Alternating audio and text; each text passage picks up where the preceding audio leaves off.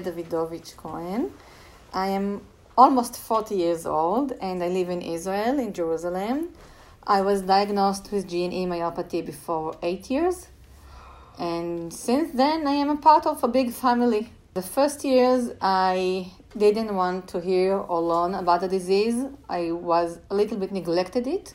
Yeah. And after while, after that, when I found out the Facebook support group and NDF, I started to realize that this is a part of my life. It's not something that I can neglect it. It's otherwise I think it's a bliss.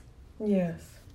So you had to face the the reality of this disease and you look at it as a bliss or a blessing. Yes, in- like a in- blessing, like the goal of my life. Like there is no one who could be better than me in order to achieve it because mm. I have all the PhD and all the things that I have done be- before I was diagnosed.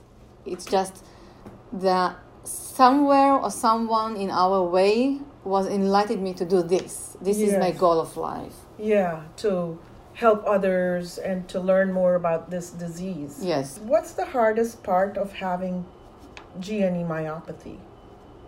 I think it's a lot of things, but at the daily life, it's the pain Mm-hmm. and uh, knowing that I could I could not run with my kids, I could not hold them, and I think that I could not even have more more kids because I'm really afraid that if I will be pregnant again, my situation will be worsened.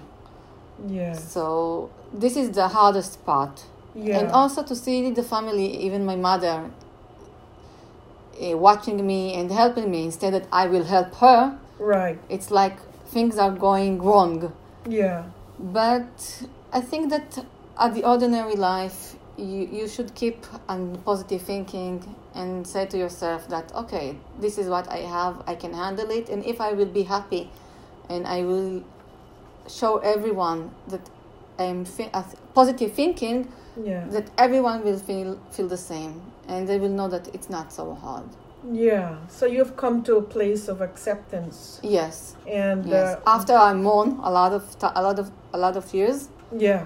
i i really i understand that accepting it and live with it Yeah. and share it is Yes. the most significant thing Absolutely. And how how do your kids uh, deal with it? How what's their relationship they don't we don't talk about the disease or we don't talk about that i've been sick Yes. we're just saying that i have a problems with my legs they don't know exactly what i have Yeah. They know that I'm a handicapped and I need to park on a, on a handicapped parking.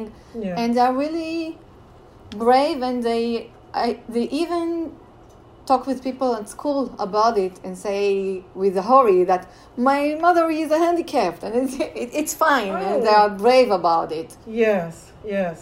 Children are are more able to accept Yes. challenges in yes, life. yes, yes. Yeah. Yeah. Sometimes we need to look at their eyes and not our eyes because it's the the reality is more clear within their eyes. Right, right. What are some lighter moments in your life that you would like to share with others dealing with GNE myopathy?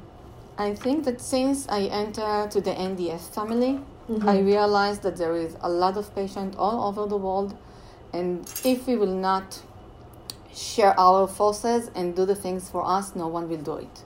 But Yes. if I will want to do it by myself or also with the Israeli community, Yeah. we will not have the strength to deal all of that things. And NDF is like our big community and strength and force to do all that things. I, Yes. I, I think that if NDF was not there, we couldn't make it. Yeah. With NDF, I'm sure that the cure will be found. It's just Yeah. a matter of time. I agree with you. Yes. I'm so glad you've traveled all the way from Israel and you brought your mom with you and you share your insights on this disease. Thank you very much. You're welcome. My pleasure. Yeah.